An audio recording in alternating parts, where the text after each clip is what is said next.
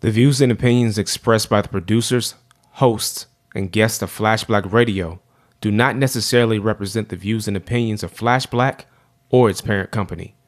Listener discretion is advised.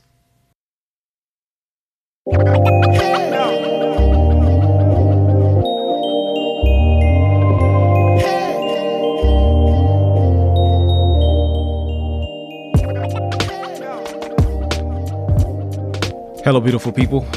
This is www.flashblackradio.com. I am DaVinci Parks, aka Lee Bennett III, and this is another installation or episode of the I Am series on Culture Shock on Flash Black Radio.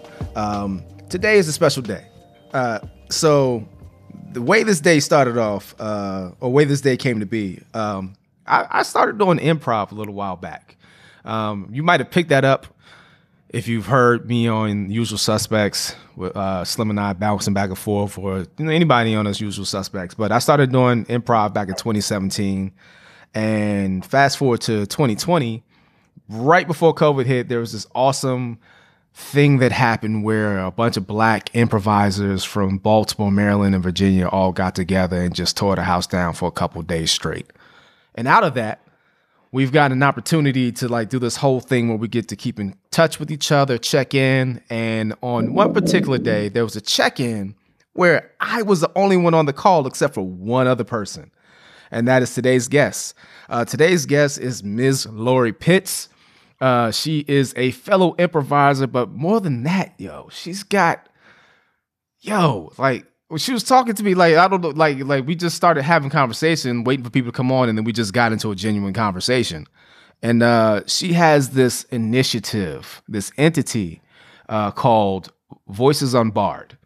And it's nothing short of dope. And I have a lot of questions. So I held those questions from a couple months ago until now. So without further ado, ladies and gentlemen, I would like to introduce the one, the only Ms. Lori Pitts.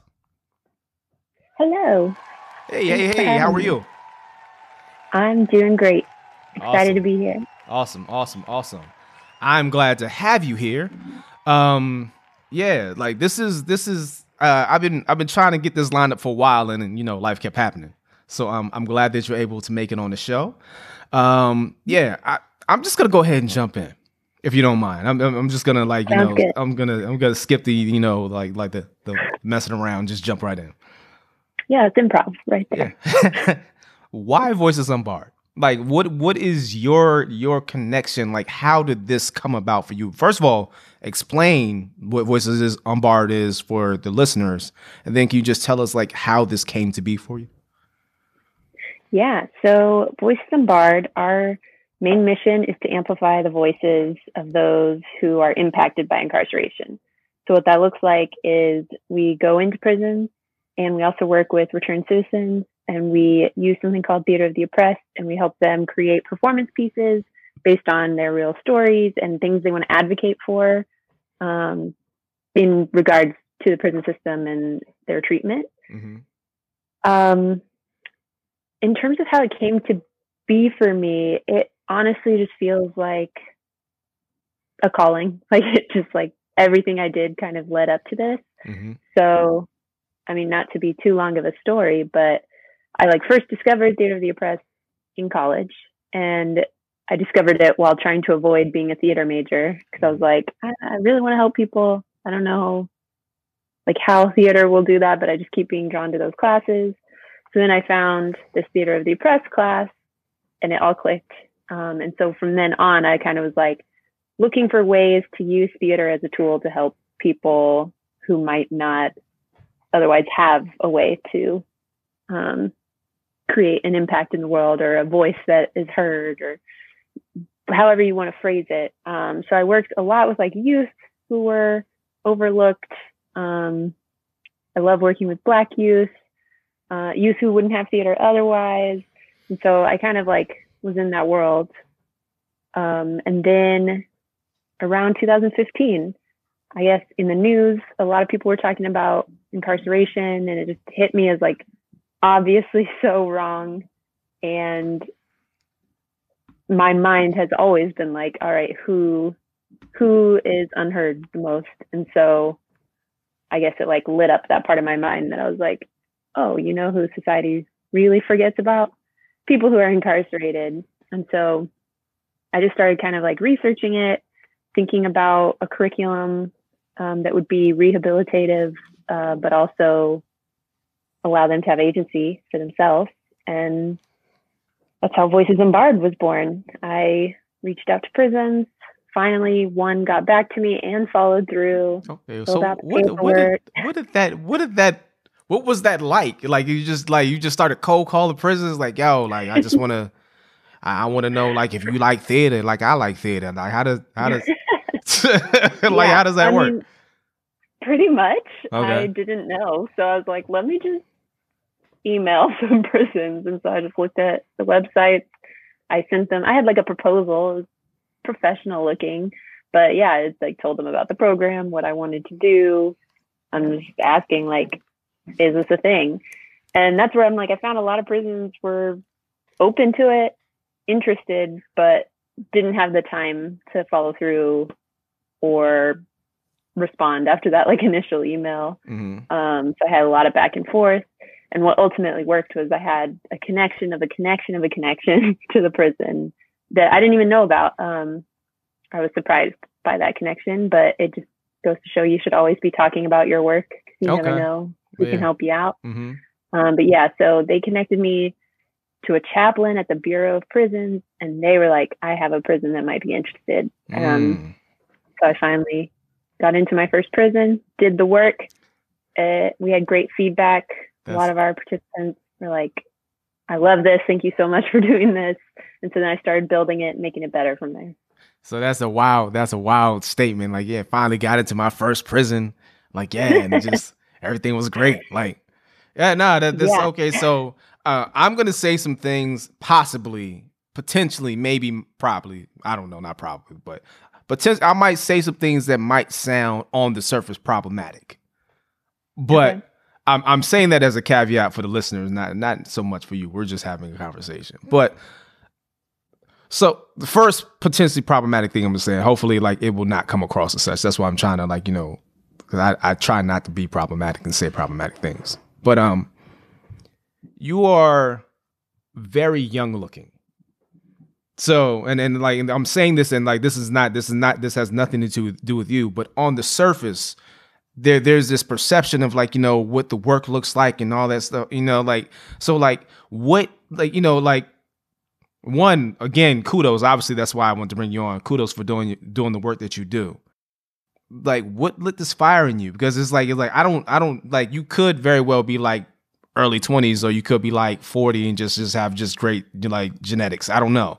But like what lit this fire in you that got you? Because it's like, I'll be honest, like, you know, like if there's an opportunity to do something and someone's like, yo, like, this is what I'm thinking about or whatever. Okay, like, donate, you know, that type of thing, whatever. This is, you said, a calling. And it's one thing for people to have this, like, thing like, okay, I kind of feel a way about this. But when you start, you know, like, putting together LLCs and nonprofits and, you know, you start calling up prisons cold.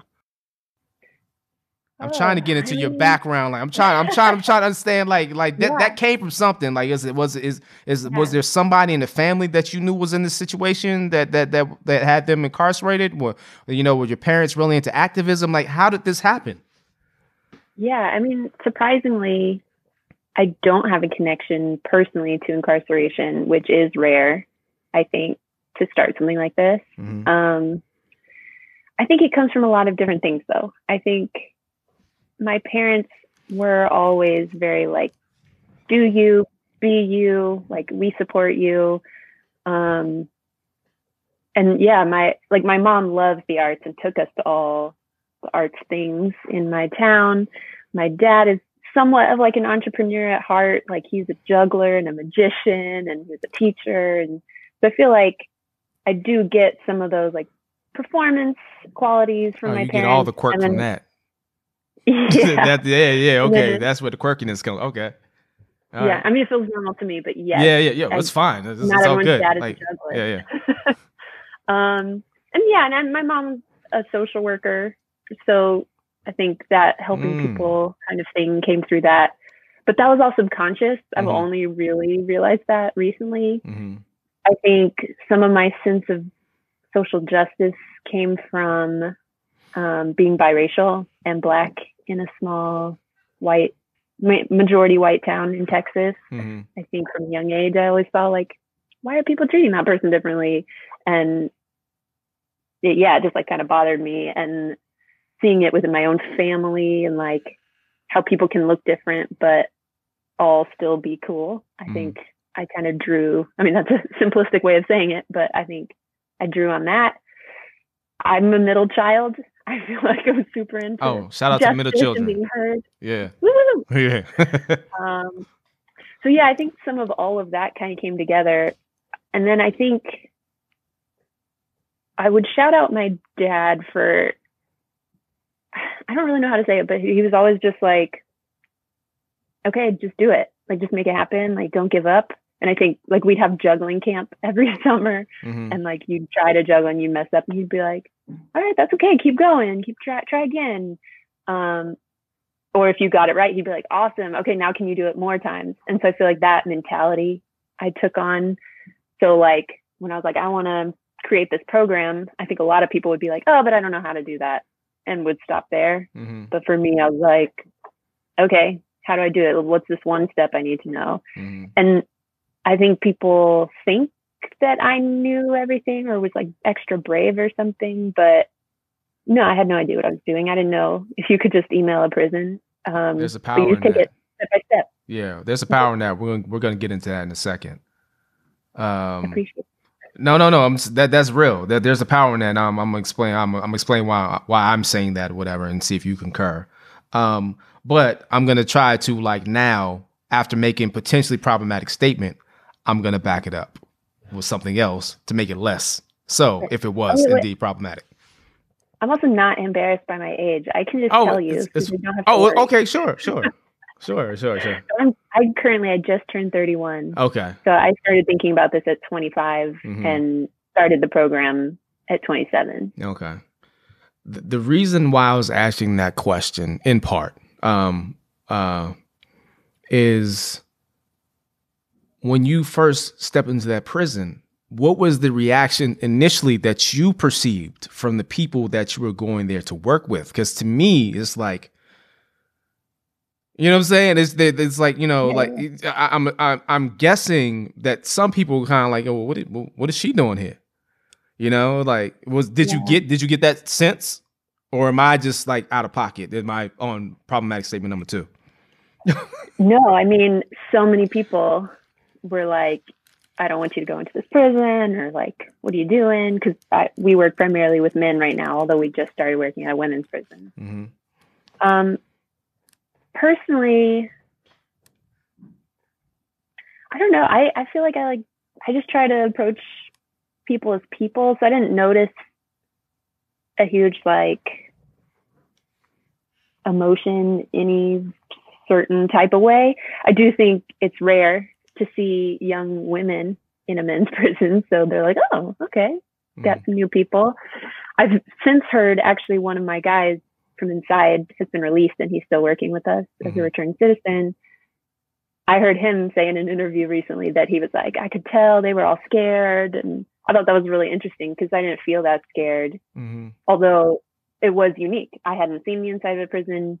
It was more like shocking to be surrounded by like 40 men because that never happens in real life. I was like, like so many men at once. So, but I like to think of that statement that he made, because I was like, all right, well, I don't want people to feel like I'm scared when I see them. So I think it's important to internalize. But I don't think I felt that scared, and I don't think I got too many weird reactions. Okay. I mean, I did hear at the end of the course, like we gave them like a little feedback survey, and a lot of people wrote on it like, you know, I wasn't so sure about theater at first. Or I wasn't sure about you guys, but then like you treated us with humanity, like, and respect. And that just like won me over. So then I was willing to go with it and just try. And I think I mean, that is the most important thing to me. And I'm like, wow, okay, that was me just being me. Mm-hmm. And that was the result. So I feel really proud of that like, they don't have to like me the first 5 minutes they meet me, but that like my actions lead them to feeling comfortable. Mm-hmm. I like that. I can imagine that's gotta be like, kind of like, that's gotta be baked into the pudding, so to speak. Cause at the end of the day, I feel like so much humanity is stripped from individuals who have been put in, you know, prison. It's mm-hmm. and honestly, like I'm gonna, you know, based upon this conversation, I'm like, there are some people that I unfortunately I think need to be like put away from a lot of other people, because yeah. But I feel like there's a vast majority of people, and some of these people need mental health services that they were never diagnosed properly, you know, and some of these people need services in terms of like drug counseling and rehabilitation. A lot of folks needed just opportunities, and instead they got put in a system that was designed to cyclically put them into prison and to keep them in prison. Yeah. And it's just... I think the system in and of itself was archaic and barbaric. So I think it's almost like, because what you're doing is still a form of teaching. So I think in my way that I'm relating to what you're saying, is that my experience in being a teacher is the kids can tell when you're sincere and genuine with what you're doing. If they don't feel like you're really there, you know what I'm saying, they're not checking for you. But they mm-hmm. saw that you were there, and like, you know, when you see somebody, it's easier for them to, you know, to open up and, you know, to be open to a process. So that's dope that, yeah. you know, we're able to see that, especially in the early goings. I would imagine that, like, you know, you're learning, so, you know, you have to figure things out as you're going. Everything is trial and error when you're figuring out something that you haven't done before, and especially when there's oh, yeah. nobody there to show you the ropes. Which goes into the whole yeah. ignorance. There's power in ignorance sometimes. Mm-hmm. A younger version of myself would you know, have an idea like, I want to do this, and in my mind I would literally just map it out like, okay, and I would just take off and just start doing stuff and figure it out along the way. As you get older, you tend to, not you necessarily, a lot of people tend to be less willing to do that thing, to be able to just like, you know, see something and say, this is what I want to do, and start going to do it, you know? So it's like, you know, that without having any consideration of like, you might fail. That like, when I had an idea, I never thought like I might fail. I might hit my head a lot of times. Now it might've happened, but that wasn't something that was a thing for me. So I imagine for you, going in there not knowing is just like, okay, well, like, I'm gonna try this. Oh, well, that didn't work. Well, maybe I'll try this. That does work. So you're 5 years in now? Of the idea. Okay. Yeah. We're on our third year of programming. Okay. But yes, and I think that's part of it, and some of it is also like an artist mindset, maybe, mm-hmm. of like I'm also an actor, and I'm like, I fail all the time. You audition and you don't make it and you keep trying. And I think just hearing from my friends of similar ages, like a lot of them are like, ooh, I want to be an artist, but that's not what society says is normal. And so then they just never do it. And I'm like, yeah, it's going to be different, but like, you can make it happen. So I do think there is like some other feature besides age. Oh yeah. You can embrace. Oh yeah. Yeah. Mm-hmm. Mm-hmm. Yeah. That pushed me forward. Yeah. I just think there's something, you know, there's something to do with the power of youth though. That gives you that just oh, yeah. that extra battery in your back. For sure. As you get older, you just like, you get more comfortable. It's easier to get comfortable and complacent. Yeah. I agree. And not willing to try new things. So I'm gonna sidestep real quick. So I listened to an interview of you with Kajol Chahar. I want to make sure I'm not getting mm-hmm. the name wrong. Yeah. I listened to the interview, and in said interview, you said that you're a dancer. Yes. Okay. All right. So I'm curious. Are you like a trained dancer? Like, are you like talking about like you on point? Or are you just like how does what is this dancing? How do you classify your dancing? Yeah. Well, so that one's hard for me to answer because my sister actually is a professional dancer, like a ballerina. So compared to her, I'm like, no. Yeah, she's older. We don't worry about the older kids, older siblings. Go ahead. It's okay. Say what you got to say. No, she's my idol. Oh, okay. But so I feel like anytime I'm like, oh, am I a dancer? I'm like, no, not a dancer. Uh-huh. Compared to the general population, though, like, yes, I did have dance training since I was 3. Mm-hmm. So like the ballet, jazz, tap, and then in college I kind of explored with like, I don't know, I'm trying to think, like shag dancing and swing dancing. What is that? It's like similar to swing, but wasn't. I don't even remember now. But okay. It's like a partner dance. Has nothing to do with loss of hours. Okay, just checking. Yeah. Okay. You would think, but yeah, no. Yeah, baby. And then I really got into hip hop. So, I love hip hop. I think now I am a good mover. And so, like, if I'm in a play, like, you can teach me some choreography, I'll get it down. But I will also say I recently was, like, learning a TikTok dance with my siblings. And I realized, wow, I feel much older. I'm not as good at picking these things up now. So you asked me a complicated time. Am I a dancer or not? I'm going to still say yes. No, claim your glory. It's all good. Look, all I got is a mean 2-step. That's it. I got some rhythm, and I can give you 2-step like 15 to 20 different ways. How you want it? I don't know. You know what I'm saying? Get the little delay. Yes, I'm a dancer. Huh? Yeah. That's all I got. Compared to that, I'm a dancer. Yeah. Nah. It's cool. So I just wanted to know that because it's like there are these different layers. Like you do very serious work.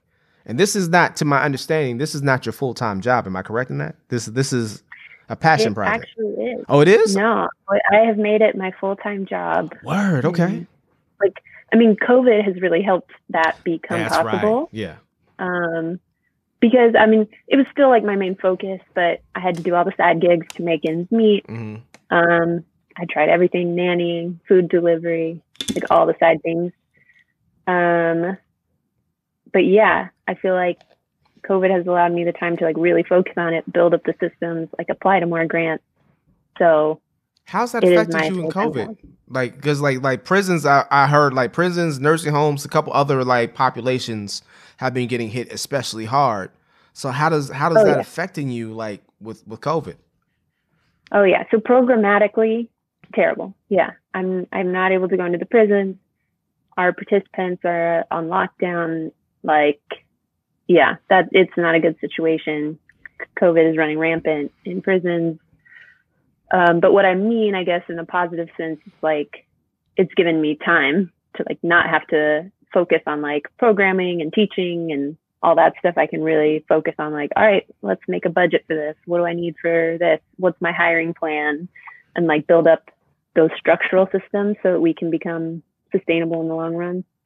And then programming with our return citizens at the beginning of this was tough. We just kind of canceled some projects that we had coming. Then we played around with some virtual creating, which was awesome for the process, but like tough to come up with a product. Mm-hmm. Because once you're filming something, you're competing with film, but we're not film, like we're theater. Mm-hmm. So that was kind of tough. But then we actually just completed a virtual performance on December 12th. So we have that link up on our Facebook. We'll shout out. Oh yeah, we're gonna do all the plugs at the end. Yeah, get them all in. But yeah, so we tried something new for that, and it was like a mixture of some performances and like panel question and answer type of vibe, and that has been awesome. So that's how we're kind of staying in touch with our return citizens, making them still feel like they have a voice that can be heard, and then. With this women's prison I mentioned earlier, we're doing distance learning packets. So I'm like translating theater onto the page and then we're mailing it in. They're kind of doing the theater stuff on their own. And I'm collaborating with 4 other artists. So there's lots of different art mediums in there and they're going to mail it back we give them feedback on their work. So that's also been a new, cool way that we're trying to engage the people inside. Adapting. Yeah. So I can't say it's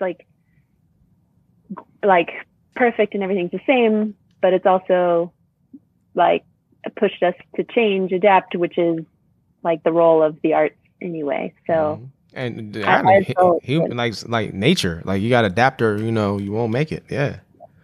Yes, for sure. Yeah. So there's a part of me, you know, that, you know, I watch a lot of movies, a lot of comedies, a lot of not so good movies, like people call them hood movies. But there's a part of me that, like, you know, envisions like the most gangster dude in the world, like learning Othello, like to be not, well, that's Hamlet, to be or not to be, but mm-hmm. you know, learning like Shakespeare or something like that or whatever. But on the other side, you know, while on one side and like, you know, there's a funny way to approach that, on another side it's profound. You know what I mean? Because there's so many things you could learn about, like history, culture, yourself through the arts. I could say this as somebody who learned, you know, I went to school in undergrad for arts and stuff like that, and have been somehow connected to art my entire life. So I feel that personally. But, you know, is there an initial pushback from some of the participants in the program, or you know, people just like now that your program has been around for a while, people know what it is. It's not like new. There's probably word of mouth like, yo, this program's pretty dope. You want to get in it? Like, what is the vibe like? Yeah, I think it's a mix of those things. So, yeah, I mean, our program is different that they're writing and performing their own story. Mm-hmm. So some of that initial like, oh, I don't do theater, kind of goes away the moment I'm like, tell a story. Okay, you just did theater. Like, that's what we're doing. Mm-hmm. I think we always had a few people who were like, I'm not as into this, but I found it easier to work with our guys than like some of the youth I've worked with in the past, because I feel like youth want to tell you. They're like, I'm not doing this. This is dumb. I hate this. Whereas these guys were super respectful. They were like, I just appreciate that you're coming and doing something, even if I don't prefer to do it. So they would just like hang back a little bit. But with all of our activities, I try to structure them in a way where there's different ways to participate. So even if you're not standing up there, you're still watching and giving feedback. And like a lot of what we do includes conversation. And so they can be on the conversation part. And so I found like most people were down to participate in some way. Yeah, after our first session, it did go, I think, word of mouth. Lots of people were like, is it too late? Can I be in the play? Can I do this? And I was like, yeah, the play is like tomorrow. So it is too late. Sorry. But it was good to like have that feedback, you know, that people really did want to be involved and tell their own story and like feel heard in that way. So I think you'll always get some people who it's not their thing, but we didn't get a ton of people who were like, this is the worst. It's just like, that's not my thing. And I'm comfortable with that. So if I recall correctly, because I listened to a couple of things. I'm so apologetic right now. I can't remember the gentleman's name, but I listened to he's a returned citizen. He works with you still. Mm-hmm. He also did an interview with the same individual, Kajol Chahar. Yeah. Was that Ronald or Maurice? I think it might have been Maurice. One of those two. He was talking about somebody he had like an officer, like he was on probation. There's an officer who's trying to hit. You're talking about David. Okay. Sorry, we have so many interviews. So yeah, like the light flex. We have so many interviews. It's hard to keep up with them, but okay. Yeah, that's David. What's up. I like that. That's a good problem to have. So, can you go a little bit into, because I understand that there's a process like a program for people wanting to basically navigate a pathway to getting out, and like your program is a part of that. It's a part of a larger body of things that people get into, and yours is like a mandatory component, is it not? So in the prison we were at, it was mandatory for people who were in the reentry program already. Okay. We were like one of their courses. Mm-hmm. And that was kind of like nice for us because like we had attendance. We didn't have to like find people or have people drop off. Mm-hmm. But that's not the case in every prison. Okay. You can just sign up, show up or not. So it'll be interesting as we continue and work in more and more different prisons, kind of figuring that out. Upon reentry, I view our role as like there's so many important things that need to happen on the physical side, like housing and jobs and healthcare and everything that kind of goes into reentering society. Mm-hmm. And I think that's incredibly important. But what our role is like focusing more on the human and the emotional side of reentry. So yeah, I view us as like a smaller component as a whole in that way of like, we can't necessarily offer all those services for the physical, but we can help you feel human, have a story, have a community to be a part of, family. We do pay our returned citizens for their work with us. So eventually, hopefully that will get bigger and bigger too. So like maybe we can support somebody like full time. And yeah, I think we all like kind of work together to make reentry a better path. But there is something to be said in what you're saying in terms of like you don't offer all those services, but there are people who do. And maybe there's a partnership out there that, you know, collectivization that could happen where these things could kind of be bundled in and say, okay, like if you want to get into this whole thing, like we have a way that we can help you get here. And that will probably be an initiative that starts off small and grows too. Yeah. And I think right now it's like, I know of a lot of those organizations. And so like the nonprofit world can be kind of competitive, but I'm like, hey, why don't you try this organization? I know they can help you with this, this, and this. Everyone's going to need something different. So it's not about like, no, you need to be with mine. But yeah, we can all work together to kind of offer all those services. I think partnership's a great idea, or just telling them about it. Okay. So something else. And listening to some material, because I couldn't come here, you know, unprepared. and talking with you. I couldn't come here unprepared. I had to make sure that I was informed, because you're doing big things. I don't want to come here just whatever. What I noticed and was impressive to me is you have.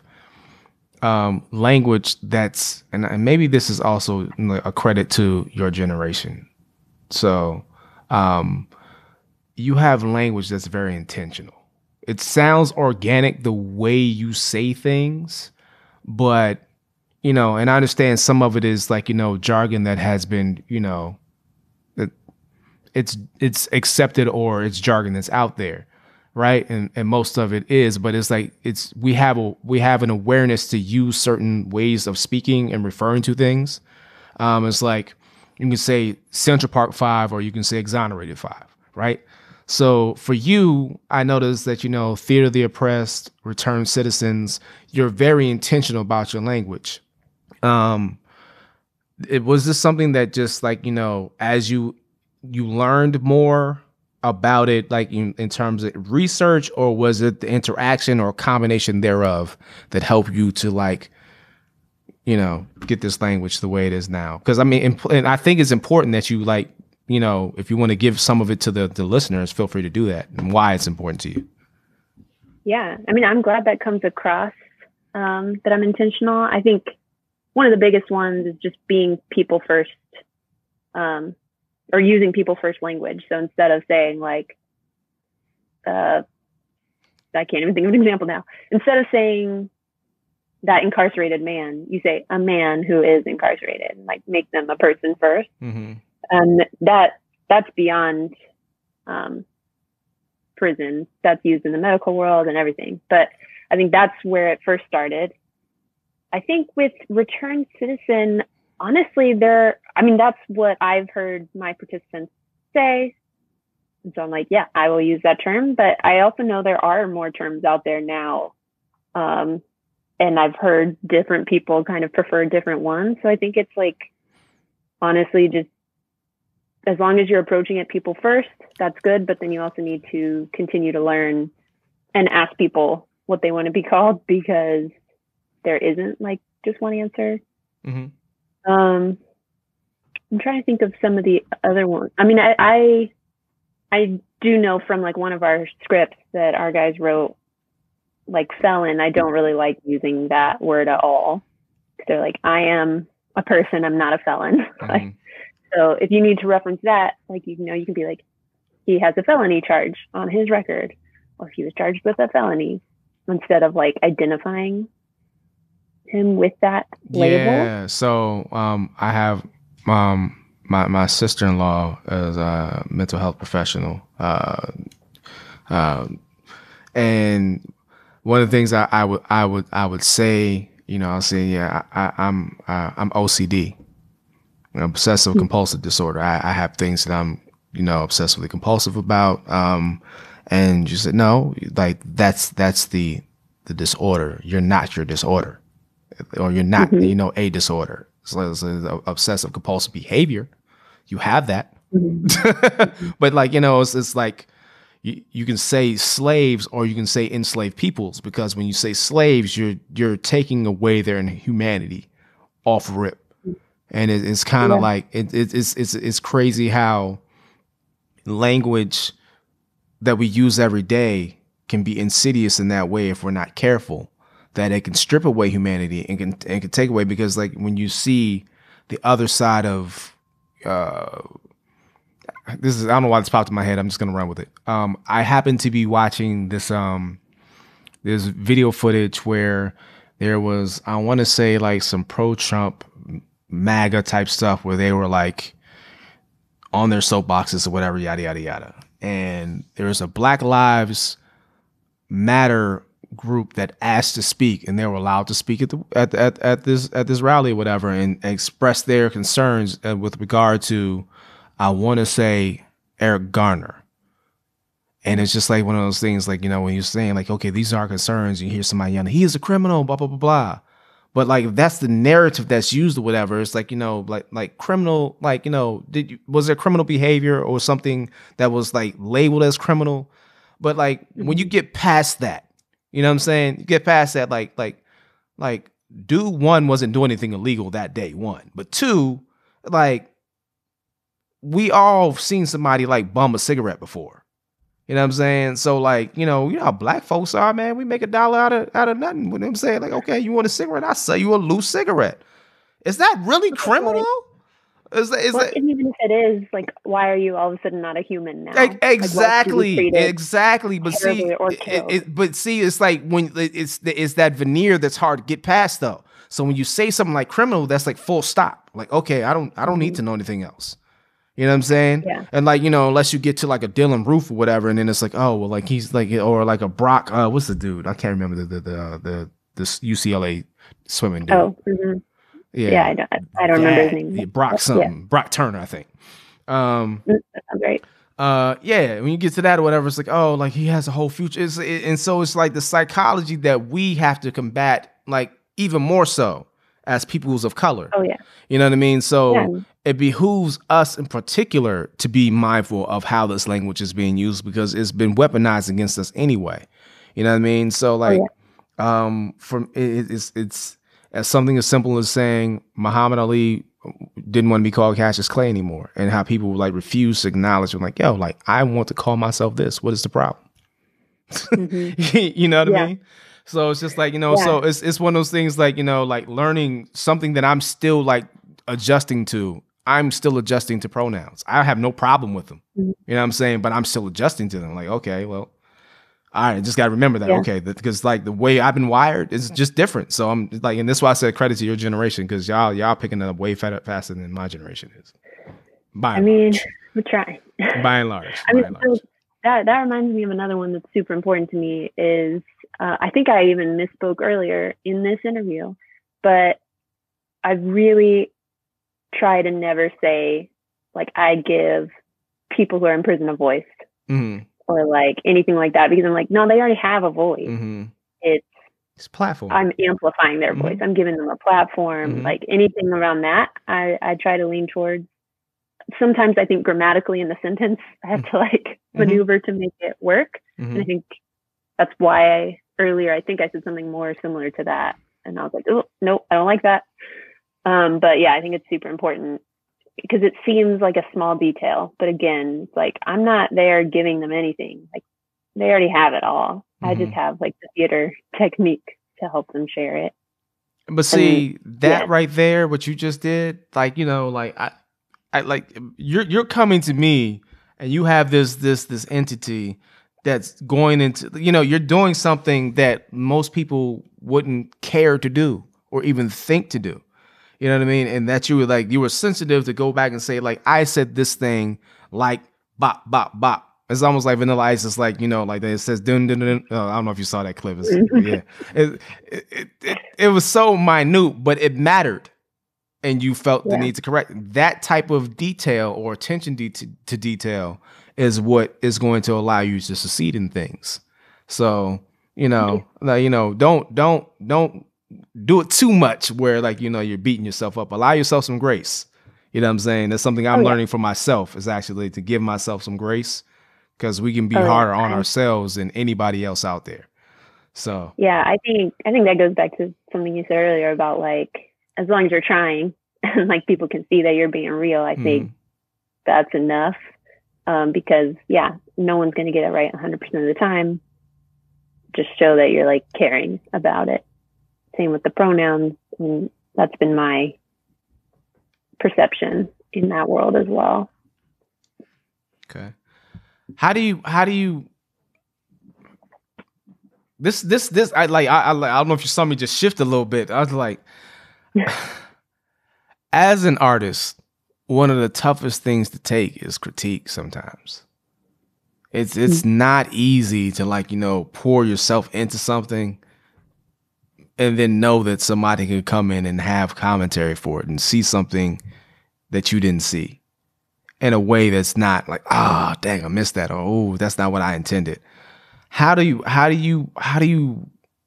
push back to help these men and these women grow in this art, so they can better learn how to hopefully express themselves? How do you? What is your methodology? Do you have a set methodology, or do you use a bunch of techniques? Yeah, that's interesting. I think I almost approach this work as not an art. That sounds bad, but I feel like I really focus on the, like, be you. Just be you. You can't mess it up if you're just being you. And I don't think I even noticed I did that until some of our first few performances, where I hadn't even, like, told them to wear a certain thing. And then they're like, should we wear, like, a certain color? And then I was like, oh, yeah. I mean, if you want, but just wear something that makes you feel like you. And so that made me, like, really realize that my approach is very, like, realistic, and just like, there's, I don't want it to be like fake and like performative, like, just be you. I have in the past few performances hired a director, though, to help make it more artistic, because I was like, it seems like a lot of the guys I'm working with want to, like, do more theater and want to be more theatrical and presentational. And so I think that's done wonders for their work, where our director, it's been Allison up until now, she, she'll like play around with just their blocking and like where they're sitting. And so it's like not a huge shift, but all of a sudden you have this stage picture that like kind of represents what they're saying. And I think that's been cool. But again, in terms of like them and their art, it's more about like, hey, we can't hear you. Hey, make sure you're facing the audience when you say stuff like this. But beyond that, like we have some natural stars. Like, okay. I haven't had to say that much at all. And it just like shines through Mm-hmm. And I don't know if that's because of the type of work, if like we did just happen, like it's self-selecting. So people who want to work with us, like already kind of have a little bit of a performative flair or what, but like one of our guys after the show, I had some improv friends come and they were like, did he take improv classes? He should take improv classes if not, because there's a lot of improv in our show. Mm-hmm. And he just like blew it out of the water. He was like so funny and hilarious and like, yeah. So I it's kind of like a long answer to say, I don't know. And I don't know what's needed mm-hmm. and what will be needed in the future. But right now I feel like it's just being supportive and helping them with like the most basic techniques of being heard. And that seems to be enough. Okay. Word. All right. So I'll ask you another question. I can imagine, and again, I could be off base because I have a very like wild imagination. This is not the most wild thing that I can think of, but I can imagine that at times it can be difficult to do what you do. Like you know, I can imagine there can be times where it can be like, you know, to see like even when you're like, you know, you're making a difference. And you can see like the light in somebody's eyes, like, okay, you can see like, you know, I know how that is when you make a connection, you see somebody like, you see it. Maybe they don't even know it yet, but you see it. But I can imagine it can be frustrating at times. How do you renew yourself? How do you keep yourself from getting worn down? Because I know anytime anything involving the craft of education, if you're not careful, you can wear yourself out and you can just be going through the motions. So how do you renew yourself? It's a good question. I'm not sure I'm great at it. I mean, I do think it can be frustrating to put together these performances. You're dealing with a lot of other life things going on in their lives that then they're like, oh, just kidding, I can't come to rehearsal right now. And you're like, how are we going to do this? But honestly, I do feel like my guys bring me so much joy, like to see the impact and see how proud they are of sharing their work. Like that does refuel me. I think this year was actually the first year though, where I hit a moment where, yeah, I like didn't know what to do. I didn't know how to refuel myself. And that was like the realization, like one of my participants like went through some sort of mental break completely. I think there were some diagnoses involved, but I wasn't in on all the things, so I'm not going to speculate, but it was so hard because I was like being fed a lot of fake information and I didn't know what to believe. And I thought he was hurt and then I thought he was fine. And then it was like really confusing. And I think that was the first time where I was like, wow, I'm worn out and I don't have all the resources to like help in this way because we're not like a social service organization. We don't have social workers and psychiatrists, etc. So what I'm trying to do is like, I'm pretty good at like stepping away when I need to and just being like, all right, I'm not working this weekend or this night or whatever. I think that's one way. That's like small, but also I find a lot of people find that hard to do. Yeah. A lot of people are like, wow, it's so great that you didn't answer your email at all this weekend. And I'm like, why would I answer email this weekend? So I think that's one way I try to keep like a work-life balance. I think, I mean, I have my own passions. I like to read. I love stories. So like movies, TV. I've actually really loved this new generation of like having Netflix and all that stuff. A lot of people try to not binge watch, but I'm like, I really like stories and I learn from them. So I enjoy it. I have a puppy. I feel like he's taught me a lot. Like he has no idea what's going on in the world. He's just happy all the time. He just wants to like be with me. So I feel like just like taking him outside is a good way to kind of recenter and be like, oh yeah, like not everything's terrible. You can reset. Yeah, that's a good perspective to have, because you can, like, you know, it's when you're looking at something, you're working towards something. Sometimes that it can become a bit much in a moment if you're not careful. So I'm glad to hear that you got some mechanisms in place.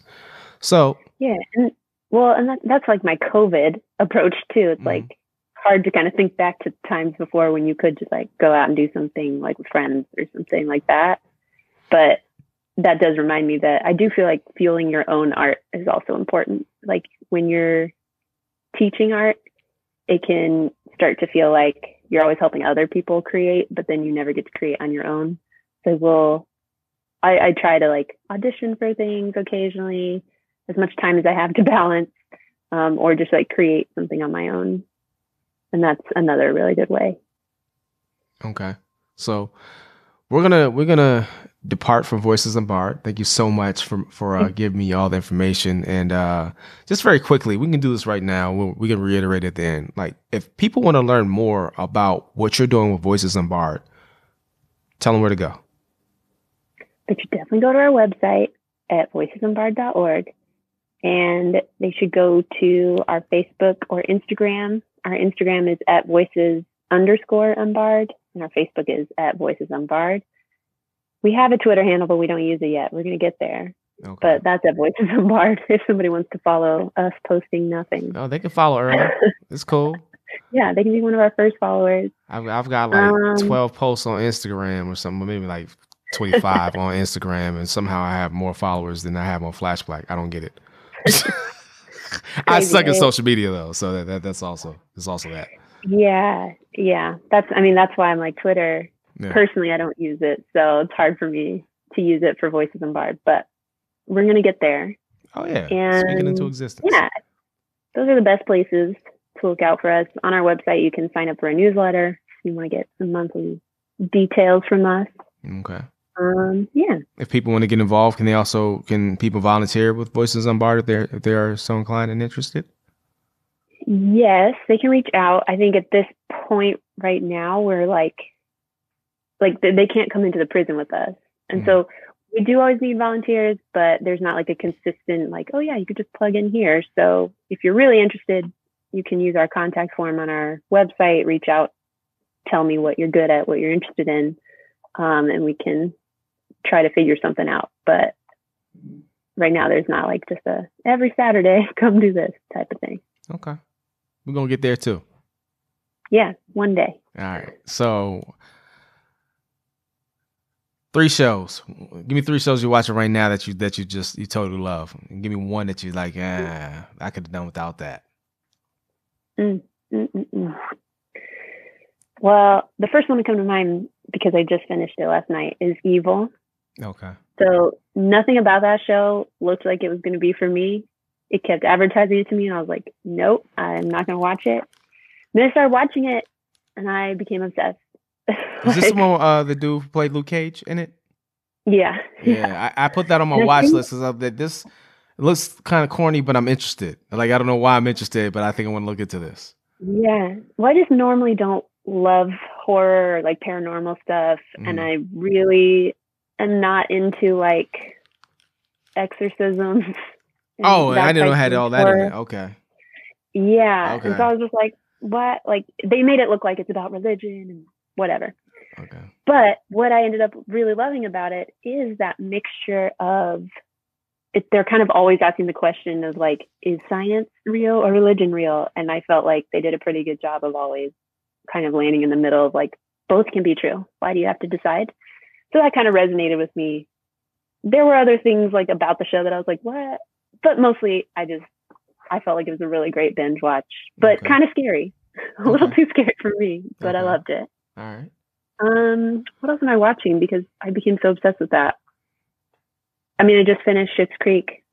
I love that show. I've not watched that show. I know it won a ton of Emmys just this past year. So it's so funny, but then also like I just love their family and like togetherness, and it kind of nothing about their family reminds me of my family, but like just that love and like wanting to be together. I like that kind of vibe. I swear I just watched some really good shows, but can I remember them? That's no pressure. No, it's no pressure. I need one more. Maybe if I did it like give me five things. One. Yeah, I feel like I need to like open up my Netflix queue and like actually look. Okay, no problem. So improv, like what got you into improv and what kept you in improv?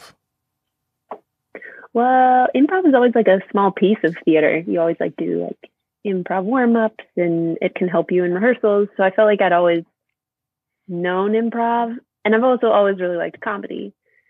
And so I don't know, when I moved to DC and I like heard there was like an improv theater here, I was like, oh yeah, that's cool, but like I already know improv and I didn't ever want to do it. Mm-hmm.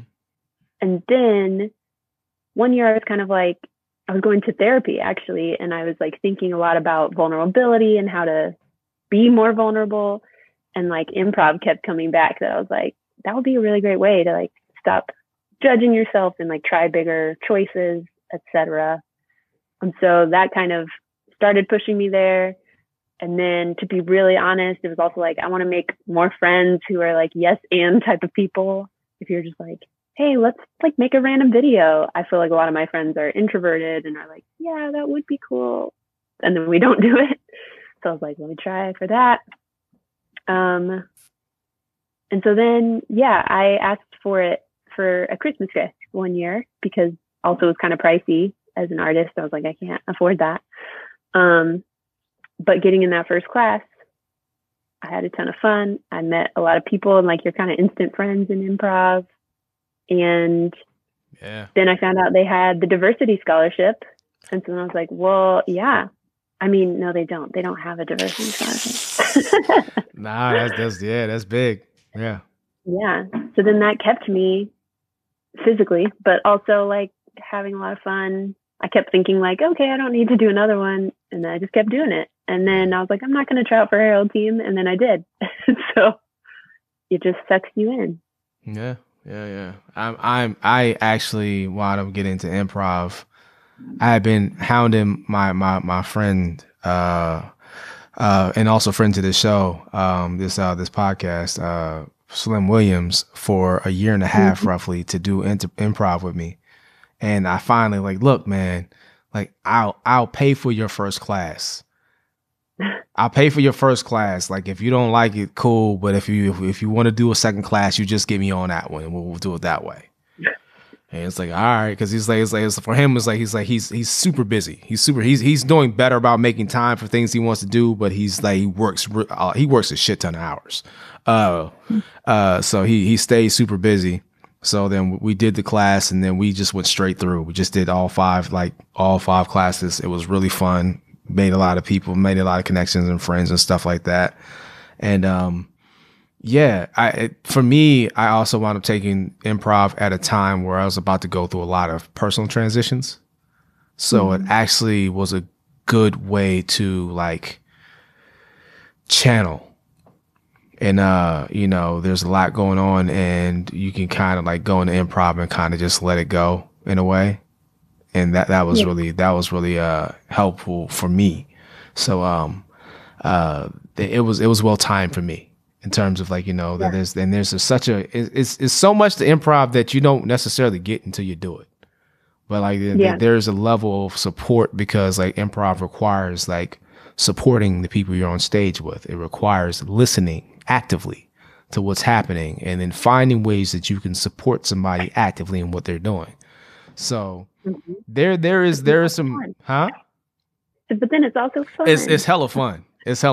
It's hella fun. So like, there's a lot to it, that you might not necessarily get, like, you know, may not understand why, but I'm super enthused that, like I didn't know until we did the cookout that there were so many like POCs, specifically Black folk, that were doing improv.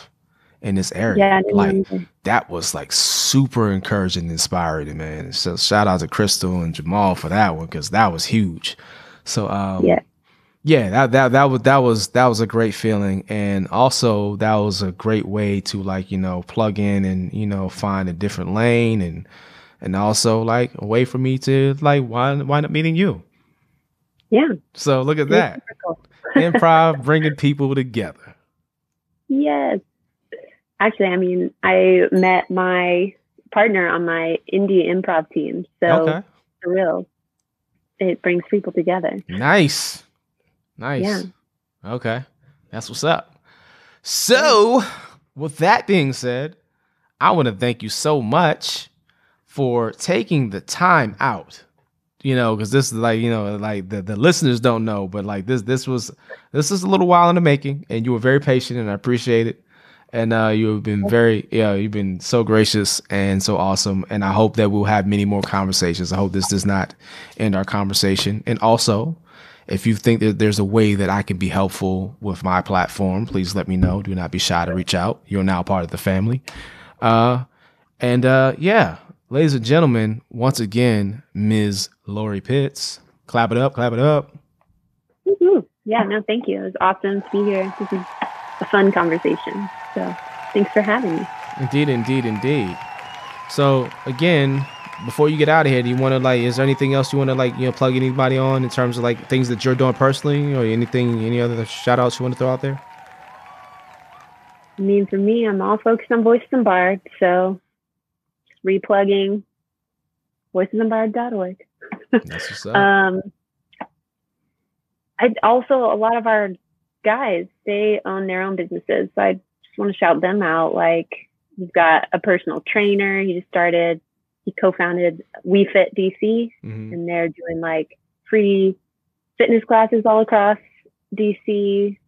We got Chef Reese. He owns a catering company, so that's Reese's Catering Company. I don't know if the company's on there or not. Services, Reese's Catering Services. We got Ronald. He's a program manager at NARC Cure the Streets, which is like working on gun violence stuff. He also started his own clothing line, Love Always Wins. He also started Finding Stars, which is like a mentoring program for Black youth. We got David. He runs Article 730, which is all about mental health for the formerly incarcerated and Black youth. So that's the one I heard on the Kajol Chahar. Yeah. Yeah. Okay, that's David. Yeah. Mm-hmm. So we've got a lot of people doing some really cool stuff, and so I encourage everyone to go check out their work as well, because we got to support our return citizens, and they're all doing such amazing things. So I feel honored to know them.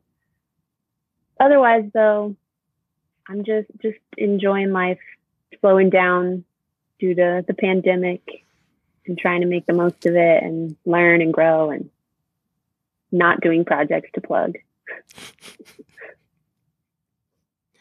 Well, allow me to plug myself. Ladies and gentlemen, yes, please do. This is www.flashblackradio. Again, I am DaVinci Parks, a.k.a. Lee Bennett III. If you want to follow us, you can follow us on Instagram at Flash Black Radio. You can follow us on Twitter at Flash Black Radio and at Flash Black News. If you want to know what's happening with the world, like U.S. economy or the presidency or whatever other type of shenanigans are going on, we try to like post daily throughout the week, and sometimes on the weekends. But you know, I told you I suck at social media. There's also the website, www.flashblackradio.com, where you can go back and listen to all the podcasts and see a couple like, you know, op-ed pieces and whatnot. But also, you know, if you don't want to go to the website to listen to the podcast, guess what? We're on Apple Music, or it's podcast now. We're on Apple Podcasts. We're on Spotify. We're on Stitcher, and many other places that you like to listen to your podcast. You can find us there. So until next time, ladies and gentlemen, as always, I wish you like love, peace. No, I don't. That's not my thing. Mine is just like stay blessed, stay woke. One.